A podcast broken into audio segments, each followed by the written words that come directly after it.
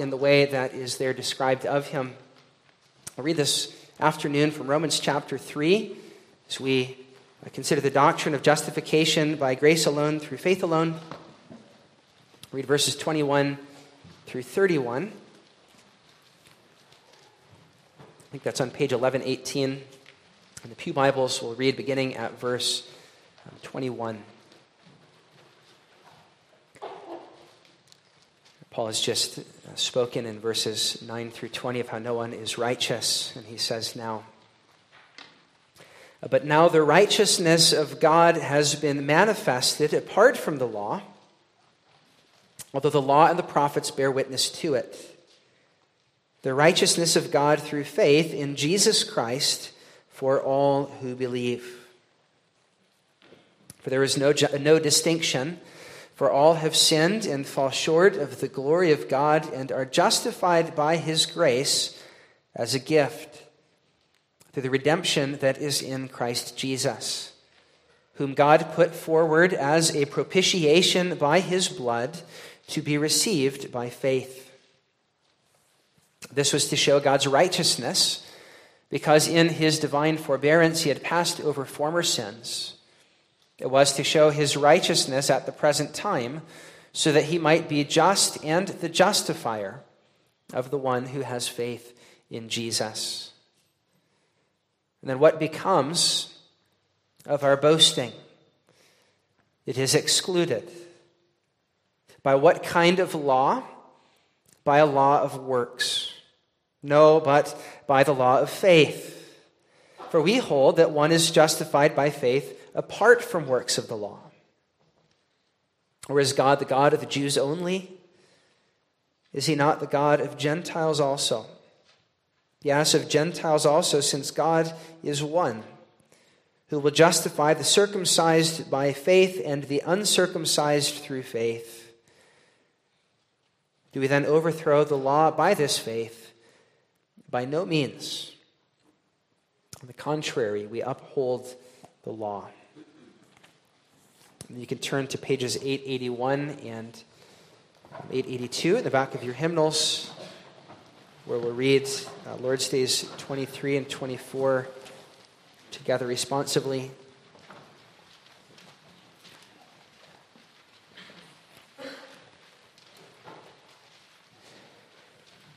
Recall the last several uh, Lord's Days have been walking through the articles of the Apostles' Creed, the summary of the Christian faith, and now question 59 asks But how does it help you now that you believe all this?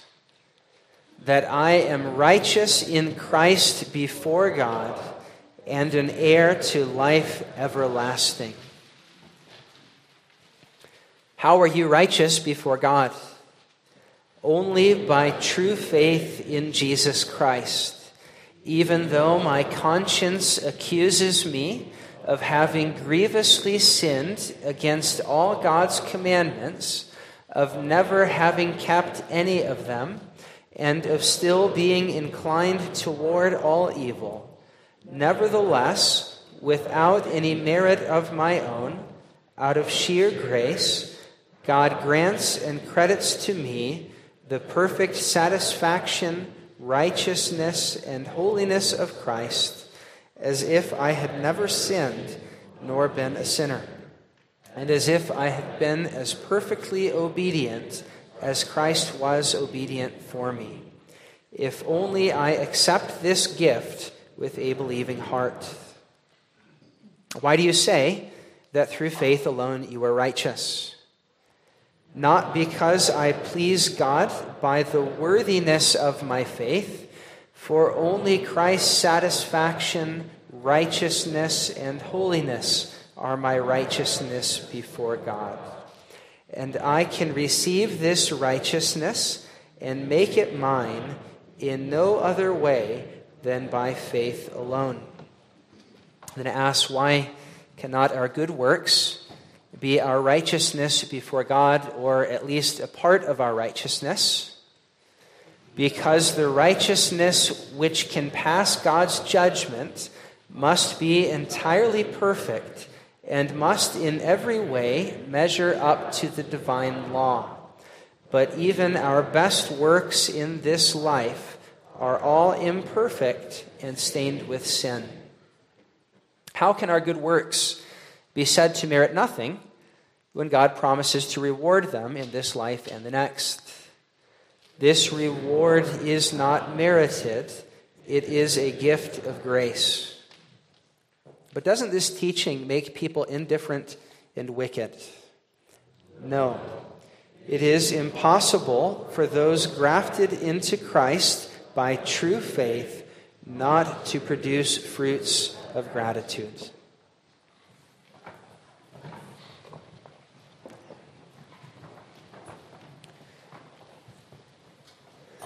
The late um, J.I. Packer once said the doctrine of justification determines the whole character of Christianity as a religion of grace and faith. It makes clear what Christian morality is that it's works done out of gratitude to the Savior, whose gift of righteousness makes obedience needless for our acceptance. It is the ground of the gospel and the entryway to enjoyment of life with God. What he's saying is that you can't have the gospel without justification. I mean, you, you can't really understand even how to enjoy God without justification. Because without it, you're always thinking that you need to earn his favor. You end up the religion not of grace, but of something else without justification. And, therefore, you, you misunderstand even the nature of Christian morality. This is why we often say that the doctrine of justification is the doctrine upon which the church stands or falls. You get it wrong, you get everything wrong. So this afternoon, we, we want to get it right by looking at Romans chapter 3, considering four very simple questions. Uh, first of all, what is justification? Second of all, um, what is it based upon? Third, how is it received? And then fourth, uh, how does it relate to our good works? So, four uh, very simple questions that I hope will help us to be clear on this uh, most important thing.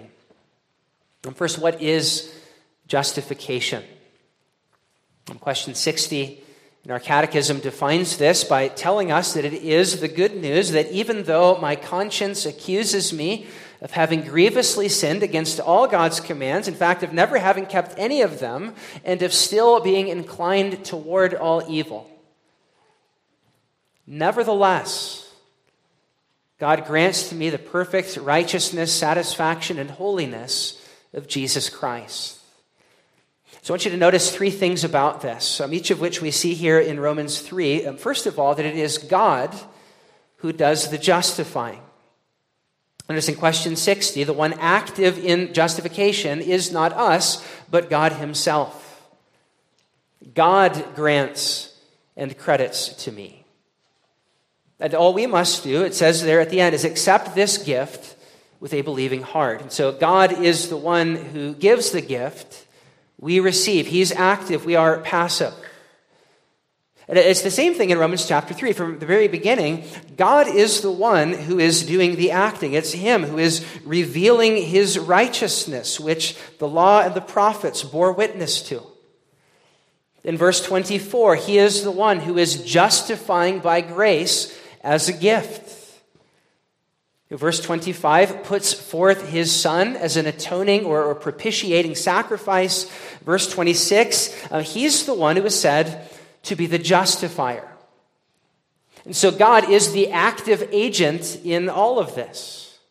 He's the one who makes the legal declaration as judge that sinners who are condemned by the law might be righteous by grace. Which is the, the second part of justification. God is the one who does it as judge, He's the, the subject. But the object is sinners who are condemned by the law. We see that in question 60, where it says that, that my conscience and yours accuse us of never having uh, kept any of God's commands, of, of grievously having sinned against all of them, and of still being inclined toward all evil. And we see that same thing in Romans 3, verse 23, one of the, the most well known verses in the New Testament. All have sinned and fall short of the glory of God. And that verse there is, is simply the extension or implication of the point that Paul has just made in verses 9 through 18 that both Jews and Greeks are under sin, that no one is righteous, no, not one, but all have together uh, turned aside and become worthless. No one is righteous. No one does good. No, not even one. But he says our throat is an open grave. We use our tongues to deceive the venom of asps. Think there of Genesis chapter 3 serpent like activity is under our lips. Our mouths are full of cursing and bitterness. Our feet are swift to shed blood. In our paths are ruin and misery. He's just said all of this in the verses right before this. And the way of peace we have not known because there is no fear of God in our eyes. So notice how in that, that section there, right before this, that section that's filled with these Old Testament quotations, Paul is, is basically summarizing the second table of the law and, and how we sin against our neighbor. And then in verse 18, he summarizes the first, that there is no fear of God before our eyes. We sin in these ways because we don't fear God. We break the second table of the law because of our failure to keep the first. And therefore, having grievously sinned uh, against not just one, but all of God's commands, we fall short of the glory of God. And, and the implication is that we are deserving of death. That's the point that Paul has been making in Romans 1 through 3, that we are deserving of the wrath of God. That if God is the judge, then we deserve to be condemned in his courtroom. The Old Testament law condemns us. It's the point that he just made. Our, our, conscience condemns us. We know this to be true of ourselves. Even our continuing inclination toward evil condemns us. It reveals that we deserve God's judgment and condemnation. And yet, the glory of the gospel, that the glory of the gospel that is the theme of this whole book of Romans that Paul introduces in, in uh, chapter 1, verses 16 and 17, this gospel that he longs to proclaim that is the power of God unto salvation, the glory of the gospel is that it is us in our sinful state who are objects of God's justifying grace. Justification is God's legal declaration as righteous of sinners. This is the third part of what justification is. God is the one who is active in it, sinners are the objects of it. But the end is this that we are declared righteous. That He grants and credits to me the perfect satisfaction, righteousness, and holiness of Christ as if we had never sinned nor been sinners. You think of, of that psalm we sang just before this, Psalm 15, as if we had obeyed all of those commands as perfectly as Christ, the man of Psalm 15, had. As if we'd been as perfectly obedient as Christ was for us.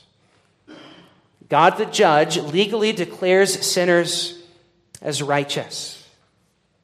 And we see this everywhere in our passage. See, the term um, the righteousness of God comes up, I think, at least four times. The verb to justify comes up twice. Paul is making the point that God the judge declares sinners to be righteous, to be just, to be justified. verse 21, it says, But now the righteousness of God is revealed. Apart from the law, the, the righteousness of God through faith for all who believe. And so Paul is not here in this verse talking about God's righteousness as in his justice, but he's talking about that same righteousness of Romans 1:17 that is a gift given by God for salvation for all who believe. It's God's righteousness given to us as a gift. Luther called it an alien righteousness, a righteousness that is not native to ourselves. It is not our own, but it's given to us by another, so that verse 24, we may be justified. And that word justified is related to, to the word righteousness. The um, righteousness of God is applied to us so that we are considered just, righteous by grace. Um, Calvin, in his Institutes, defined justification this way He said, He who is justified is regarded not as a sinner, but as righteous, and as such stands acquitted at the judgment seat of God where all sinners are condemned. As an innocent man, when, when uh, charged before a righteous judge who decides that he is innocent, is said to be justified by the judge, so a man is said to be justified by God when removed from the catalog of sinners, he has God as the witness and asserter of his righteousness. That's what justification is. It is sinners being removed for, from the, the catalog of sinners with God as judge and witness and asserter of their righteousness. And in a moment, we'll talk about what that declaration of our being righteous is based upon. First, I want to just think about one implication of, of what we've considered thus far. If, if justification is the declaration that is made concerning sinners, then what room does that leave for boasting? So that's, that's the very question that Paul asks in verse 27. Then what becomes of our boasting? It is excluded we, as Reformed Christians, heirs of the Reformation and its recovery of, of this doctrine of justification by faith alone, should be the most humble people of all because we understand that we contribute nothing to our righteous standing before God. But it is, as we confess in question 60, without any merit of my own, out of sheer grace, which therefore means there is no room for boasting whether explicitly boasts that we actually make with our lips or, or implicitly as, as we look at ourselves and, and feel pretty good about ourselves. Uh, thinking that what we have done, uh, where we go to church, how we spend our Sunday, what our devotional time looks like, how well behaved our children are, what school we go to, thinking that these things in any way contribute to our righteous standing before God. There is no room for boasting, Paul says. There's no room for looking down upon others, but this doctrine is meant to humble us. In fact, that's part of what we're reminded as we come to the table this afternoon that it is not our worthiness that gives us a seat at the table, but His given to us by grace. This doctrine is meant to humble us, and it's meant to make us glory in Jesus Christ. We consider next the question what is our justification based upon? And the short answer is Jesus. A, a slightly longer answer, but still a, a short answer, is the life, death, and resurrection of Jesus. That's what our justification is based upon. That's when we say that it's based upon the, the life of Jesus, what we mean is his active obedience. The fact that Jesus lived the life that we never could. The fact that he perfectly kept all of those commands that are summarized in that psalm we sang just before this. Or the fact that that long list of, of sins in Romans 3, verses 10 to 18, that none of that is true of him. That he didn't use his tongue and his hands and his feet and his heart to sin against God and sin against neighbor. As we sang, that he walked blamelessly and did what is right, that he perfectly kept all of God's commands. Justification is based, first of all, upon that record of Jesus' perfect obedience. Remember, boys and girls, when Jesus in Matthew chapter 3 was baptized, and John the Baptist said, Really, you would have me baptize you? And Jesus says, Yes for it is necessary for me to fulfill all righteousness.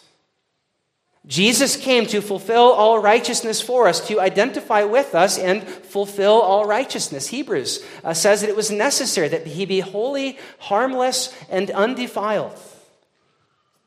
So he, first of all, might be that perfect, blameless sacrifice, but also so that his righteousness might be credited to us. Remember, all the way back in the Garden of Eden, Adam failed to meet the requirements of, of the covenant of works. He disobeyed where God had commanded him. Christ, then, the second Adam, comes and obeys where the first Adam failed and earns that glory that Adam was meant to obtain. And the good news of the gospel is that that righteousness is imputed to us. It's, it's credited to our account. That's why over and over throughout this passage, Paul is saying the righteousness of God was revealed and given as a gift. Jesus' righteousness in the gospel is given to us. God grants and credits to me the perfect satisfaction, righteousness, and holiness of Christ as if I had never sinned nor been a sinner, and as if I had been as perfectly obedient as Christ was for me. His obedience given to us as part of what Martin Luther called the great exchange, the, the glorious exchange, where Jesus not only gives us his righteousness, but he takes our sin upon himself. That too is pictured in Jesus' baptism as he got in line with sinners and adulterers and murderers and idolaters and liars. To get in line with them and receive a baptism of repentance. We can picture Jesus getting in line with them, and as, as the sins of, of, of those sinners are washed into the Jordan, it's as if that filthy water is then picked up and poured out upon him, those sins symbolically placed upon the perfect Lamb of God. As a picture and preview of the cross where he who fulfills all righteousness identifies with sinners, taking their sin upon himself so that they might be given his righteousness. This is what Paul describes in verses 24 and 25. We are justified by grace as a gift through the redemption that is in Christ Jesus. That word redemption uh, makes us, us think of, of the verb to, to redeem. It has the idea of, of a payment for someone else's freedom. And at the cross of Calvary, the form of currency that purchased our salvation was the blood of Jesus. Peter says he redeemed us not with, with um, gold or silver, with, but with the precious blood of our Lord Jesus Christ. The form of currency that purchases our redemption, that purchases our freedom, is the blood of Christ. So Paul gets at when he says in verse 25, God put him forth as a propitiation by his blood. That word propitiation means um, God's wrath being absorbed by another. That's what we sing of when we sing in Christ alone. And we say, On that cross, as Jesus died, the wrath of God was satisfied. That wrath was poured out. It, uh, you and I are the ones who deserve to receive it. But Christ is the one who propitiates, he absorbs the wrath of God. The righteous judgment of the judge was poured out on him, the righteous one, who had kept God's law perfectly, so that you and I, the sinners who had not kept God's law, might be reckoned as righteous in him. He takes our sin, we get his righteousness. He bears our guilt, we get his perfect record of obedience. That's the great exchange. That's what Luther so marveled at. That he who knew no sin would become sin for us so that in him we might become the righteousness of God.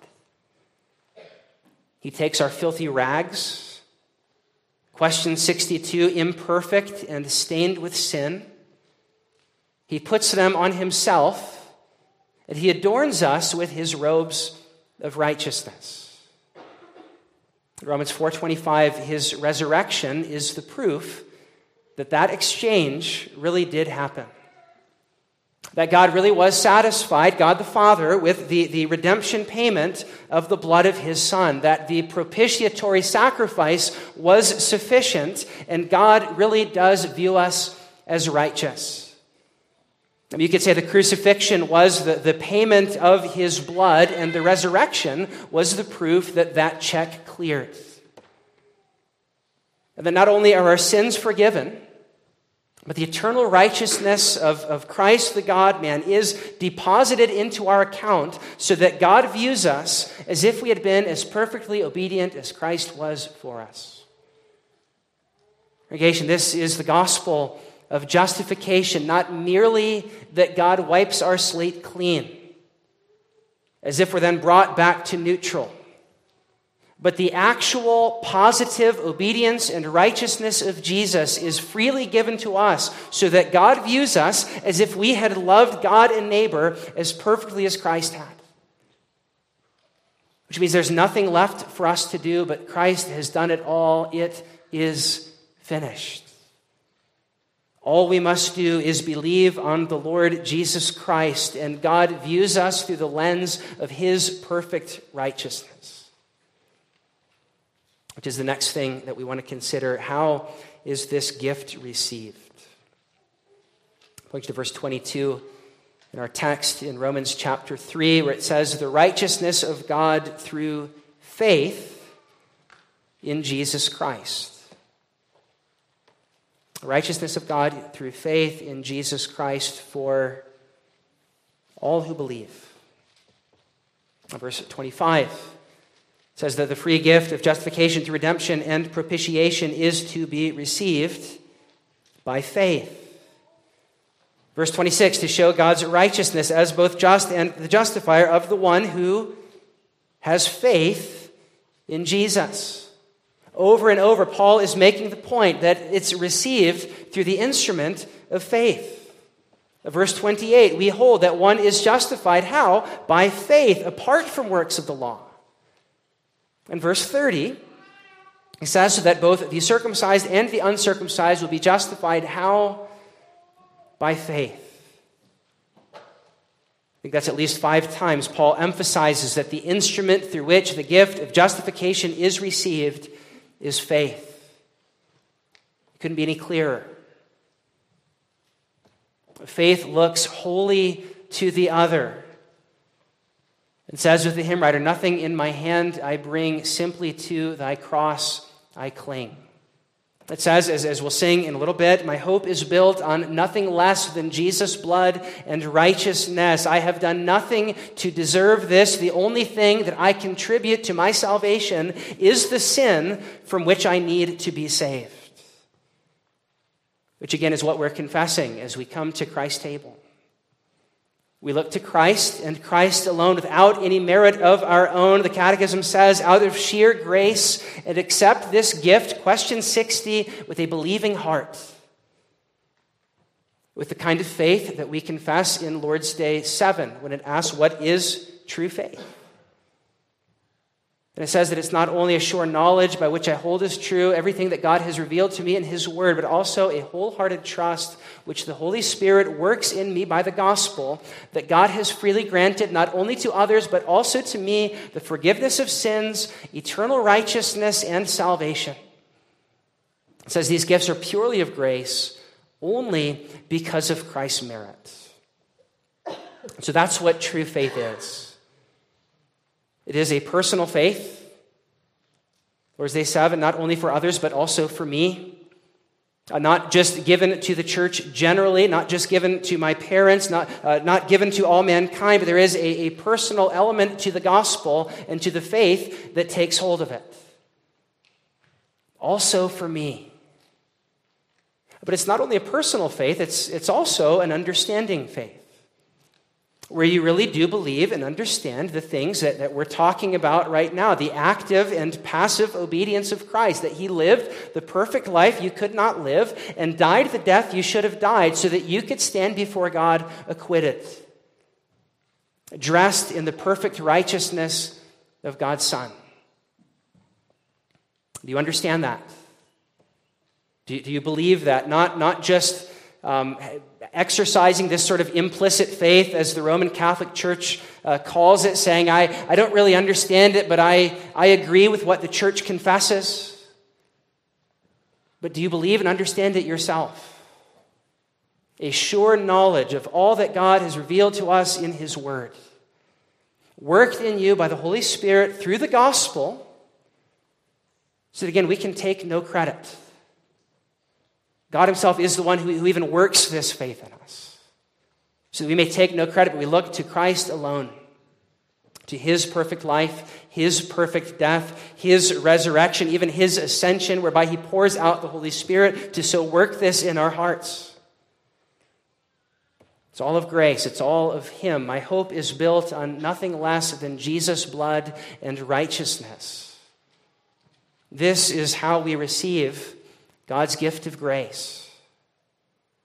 It's also why it's, it's so important that we understand that justification is, is not just the forgiveness of sins, but also the, the imputation of Christ's active obedience. It's the crediting of his righteousness to our account. Because what that reminds us is that there's nothing left to earn. John 19 30, it is finished. You don't have to add to what Christ has done for you. He doesn't just bring you up to neutral for you to do the rest. He doesn't just bring your bank account, um, your, your heavenly bank account, so to speak, up, up to, to uh, neutral, out of the negative, so that now you're breaking even. And it's up for you to do the rest, but he unloads the infinite riches of Christ's righteousness into your heavenly bank account so that God actually views you as if you had been as perfectly obedient as Christ was for you. And if that is true, then all you must do is accept this gift with a believing heart. Not that you please God by the worthiness of your faith, for only Christ's satisfaction, righteousness, and holiness are your righteousness before God, we, we confess. In question 61, you can receive this righteousness and make it your own in no other way than by faith alone. This is not only the clear teaching of, of the Catechism as a summary of the Reformation uh, doctrine of justification, but this is the clear teaching of Romans chapter 3. We receive this grace and, and justifying salvation in no other way than by grace alone. Paul is saying it's, it's not about the quality of my faith. It's not about the precise amount of my faith. It's not about my faith plus obedience. It's not about my faith plus the sacraments. It's not about faith plus anything else, but simply faith in Christ who paid it all. Which does not then make us lax in our obedience, as if we overthrow the law by faith. But as Paul says in verse 31, faith upholds the law. This good news of justification by, by faith alone, this is our, our fourth point, does not mean indifference and wickedness. That's what question 64 asks. Does this not then lead to indifference and indifference in terms of the way that we live and, and wickedness? It says, by no means. This justifying grace does not then give us license to go back to the way of sinning that verses 10 through 18 outline our, our feet being swift to shed blood, not knowing the way of peace, not fearing God. But the faith that alone saves never remains alone. The faith that alone saves does not remain alone. For it is impossible for those grafted into Christ by true faith not to produce fruits of gratitude. That, by the way, is why we read the preparatory form with that, that long list of sins. Because the heart that truly understands what God has, has done for you in Christ does not then say, I'll live however I want, but I will live for you. I've shared this story before, but there was a, an old story of a man who was passing through a, a town in the days of slave trades. As he was passing through, he saw up on the auction block a young woman who was being auctioned off, and he, and he heard these two men beside him talking about what they wanted to do once they purchased her. And so he scraped together all of the money that he had to buy her and uh, spare her from that fate. It says that when she was, when she was brought to him, angry and in tears, uh, spitting at him, thinking that perhaps he was just like those other men, he, he looked her in the eyes and he said, You're free. And she said, What, what do you mean I'm, I'm free? Free to uh, do whatever I want to do, free to, to go wherever I want to go, free to be whoever I want to be? He said, Yes, you are free. Uh, free to go wherever you want to go, free to do whatever you want to do. She looked at him and said, Then I will go with you. Because her heart had truly come to understand the magnitude of what he had done for her in grace, she desired to go and be with him to serve Him, to follow Him, to obey Him. That's perhaps not a, a, perfect analogy, but it makes the point. When we have understood what God has done for us in Christ by grace, when we understand the, the finality of His righteousness imputed to us, it will not leave us living however we want. In fact, that's why in the, the outline of the book of Romans. He, he really is spending all of chapters 3 through 11 speaking of this gospel grace. And then as soon as he gets to chapter 12, verse 1, he says, Therefore, in view of the mercies of God, let us offer our bodies as a living sacrifice. When we truly understand all that God has done for us in Christ, it will not leave us living however we want. In fact, if it does, then that should cause you to, uh, to, to wonder whether you have really understood the gospel. Whether you really have this faith, which it's impossible for it not to produce fruits of gratitude. We're not all of a sudden saying that, that our good works add to our justification, but true faith produces obedience. That's why the book of Romans begins and ends with Paul talking about the obedience of faith. And so we can look at our lives and ask, Am I living like someone who has truly understood what Christ has done for me? Or am I living a life of thankless ingratitude? A life of unbelief? May that not be so. But may the good news of, of God's free gift of justification, the legal declaration that we are righteous in His sight because of the active and passive obedience of Jesus, may that good news, received in no other way than by faith alone, make us more and more desire to live for Him. Which again is the very point of the supper of which we're about to partake that through this gospel word, which I now preach to you, and this gospel word, which we're about to receive tangibly in the bread and the cup, that God would stir us, that He would, would stir our hearts, Belgic Confession, Article 35, to more and more understand the height and depth and breadth and length of His love for us in Christ, and by that, move us to fervent love for Him and fervent love for neighbor that God would use the gospel of justification by faith alone proclaimed to us in word and sacrament to stir us up to faithful obedience born out of gratitude for what he's done in Christ, so that we would live in a way that brings him honor. That this faith that alone saves would not remain alone, but would produce the fruits of gratitude for all that God has done for us through Christ. May that indeed be the case as we rehearse this gospel each and every week, that, that we would not uh, sleep through the sermon thinking that we have already graduated from hearing this good news, that we wouldn't just simply ignore the, the law reading and confession of sin and assurance of pardon, thinking we've already done that. But may God use these things each and every Lord's Day to ground us more and more in the gospel to remind us that Christianity is a religion of grace and faith, to, to make clear to us what Christian morality is, that it's works done out of gratitude, and to make us more and more enjoy this God who is so given of himself. As we partake of the bread and the cup in a moment, may God stir us to more and more believe this good gospel news and to live in light of it for the sake of the one who so gave himself for us. Let's pray. Our Father in heaven, we thank you for the Reformation, its recovery of this crucial doctrine, this central doctrine upon which the church stands or falls. Lord, we thank you for books like Romans that make it so clear, for confessional statements like Lord's Day 23 that ground us in the essential elements of this good news. That we pray that you would help us to see uh, the ways that we have not acted in faith, but have sought to add to the finished work of Christ. And that you would help us to see the ways that we have acted in pride, forgetting that this teaching leaves no room for boasting.